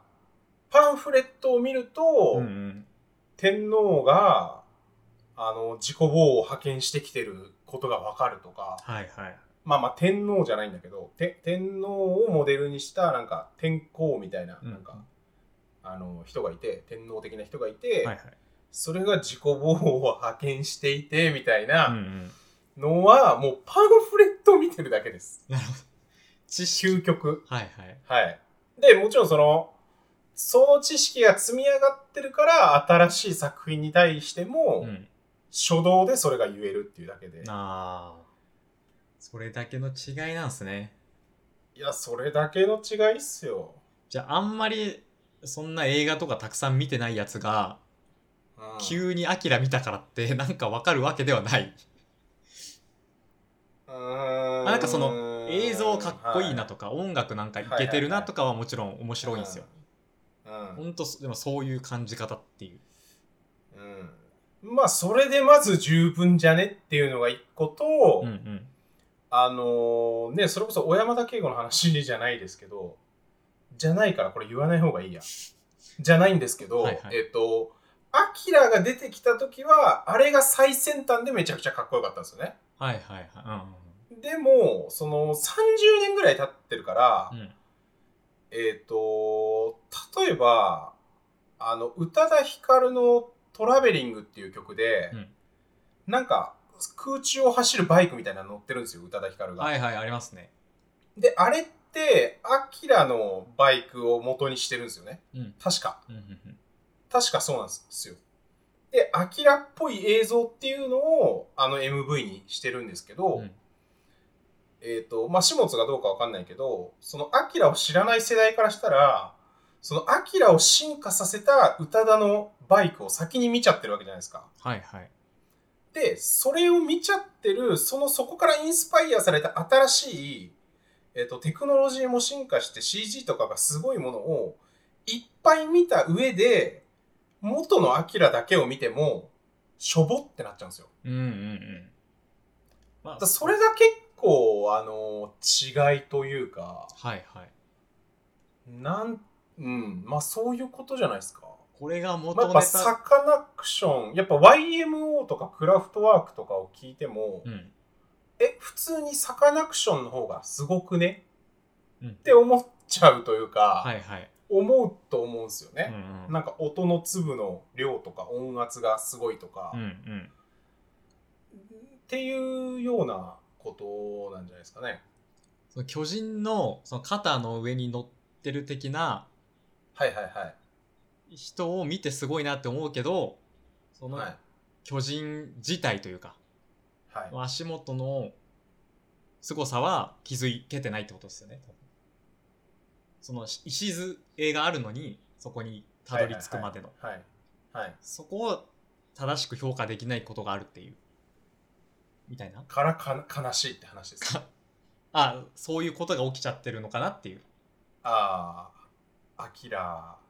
あんま面白くなかったけどなってこと。そうそう。あ、僕は面白かったですよ。その、はいはいわかんなかったけど、アキラはねうん面白くて、はいはいはいはいはい。まあ、うん。そういうことっす。よかったです、じゃあ。うん。どんどんその、わからないけど面白いでいいんだなっていうのは、うん。うん。そうっすね。うん。いや、なんかやっぱ、文脈分かってた方が面白いですよ、みたいな言うのってすごい、なんか、老害的っていうか、僕はあんまり好きな態度ではないので、はいはいはい。まあ、その割にやっぱ、オーシャンズイレブン、一番にしてるやつなんだよっていうのは言ってますけ ど、あのーまあまあまあ、あのーいいいいんじゃないですかね、はい音楽がかっこいいっていう話で、はいはい。って思いますけどね本当に大前提としてそうですね。まあ映画なんてそんな、うんえなんて言って言ったらあれだけど、それでいいんだっていうのは。うんまあだからその美術館がそうじゃないですか美術館。美術館ってみんなさなんか「うん」とか言ってさ絵の前 でさ「は感動」みたいな態度でさ、はいはい。 5分10分ぐらい経っててさ、はい。いやーあの絵よかったな ぁうんみたいな感じでうんうん何をお前ら分かってんねんみたいなのうが、んほぼほぼなわけじゃないですかはいはい。もちろん僕も含めてですけど、うん。まあでもそれでいいんじゃねっていう はいはい。ことっていうか、はいはい。うん、分かった風で別に。分かった風っていうか分かったことが全てうんうんうん。はだと思うんで、いはい。うん、いやだからそのまあジブリとかもねそれこそ、まあ、ディズニーもそうですけどこ子供とかはなんかその生っぽさっていうかこうなんていうんですかあのー本物感を感じ取って高揚するわけじゃないですかうんうんジブリアニメとかを見て、うん。うん。まあだからその感じ取れる部分をそれぞれ感じ取っていただけたら じゃないですかね、感じたことが全て。全てですね。ははいい、感じたことが全てなんで、。アキラはそんな感じです。そんな感じですかそんな感じですかね。まあだから俺逆にさそのそれこそオリンピックの開会式でも何でもいいんですけどなんかえっ、とおーって思った時に、うん。なんか文脈をいろいろ調べちゃってツイッターで、はいはいはい。人の意見をバーって仕入れてから自分の意見を作るうん。みたいな態度の人ってすごい多いと思うんですよね。なんか一般的な感じすらしますよね、もうそういううん。のが。だからそれはむしろ良くないと思うんですけどね。うんうんうん。なんか生で感じた感情とかっていうのはやっぱメモっといた方がいいと思うんですけどね。まあ、だから僕はなるべくそのパッと感じたことはなんか人の LINE とかにバーって投げてたりしますね。はいはい Twitter よりもむしろ。はい。ううんん。それが、やっぱその気持ちをやっぱ自分で、これ俺の感情だって思うのって大事ですよね。大事。なんか知らぬ間に誰かが言った言葉が自分の感情に取って変わってる時あるじゃないですか。あれめちゃくちゃ怖いっすよね、多分。うんだから僕はもう今年いっぱいでツイッターはやめようかなと思ってます。おマジっすかは重大発表。い。突然の。え、何するんですか、今後は。え何もしないです。ミクシーに移ツ行じゃないイですッか。ターはやらないです。はいはい。はい。おーあ、だから SNS をもう順次全部やめていこうかなと思ってますね。まあでも言ってますもんね、割と。その、うん。メールしか届かない人になりたいみたいな。 うんうんうんうん。そう。前も言ったっすね。前も1ヶ月前かわかんないけど。出ますね。あ、だからそれを最近やっぱ考えを深めていってますね。え、じゃあもう今もうなんか、あんまりその、開かないようにしてるみたいな、こともあるんですかうーん。まあ別にツイッターはたまに全然見てるけど、うん。まあそもそも僕スマホにインスタのアカウントじゃなくてアプリインスタのアプリも Facebook のアプリも僕スマホに入れてないんですよね、ずっと。うんうん。ツイッターのアプリしか入れてないんで、はいはだから Facebook とかは本当パソコン開いた時しか見ないですね。い。うんうんうん。うん、っていうふうになってるんで、まあ、ちょっと Facebook の場合はメッセンジャーがあるから、アカウント本体をなかなか消せないかなって思ってるけど、まあ、ゆくゆく2、3年計画でうん。消していこうと思ってますね。で、まずは Twitter から。はいはい。いいっすね。 Twitter は、えっ、と、ごめんなさい、中途半端なことをするんですうが、ん。アカウントは消さないです。はい。はい。ただなんか、インフォメーションのアカウントみたいにすればいいのかなと思ってます。食いしんインフォ食いしんインフォ。ああ、食いしんアンダーバーインフ 食いしんアンダーバーインフォ。ォ。は食いい。しん公式インフインォフ。ォ。はいはい。なるほど。助手に更新をさせるやつですね。そうですね、そうですね。はいはい。いいっすね。じゃあ僕もそうします、多分。うん始末インフォにして、うん。なんかその日の体温とかが自動ツイートされるようにしようかな。うん。そんぐらいでいいと思いますけどね。はい。うん。なので、あと半年間なんで、僕、ツイツイートする。じゃあ、みんなも楽しみにしぜてひ、皆さん、いただければ。半年のツイートを楽しんでいただければと思います。はい。。はい、今月の下食いラジオは、こんな感じでこんな感じで。終わっていこうと思ってます。はい。ではでは、はありい。がとうございました。こんな感じで、ありがとうございました。はい、ありがとうございました。さようなら。さよなら。また来月も聞いてください。また来月もお願いします。ありがとうございました。ありがとうございました。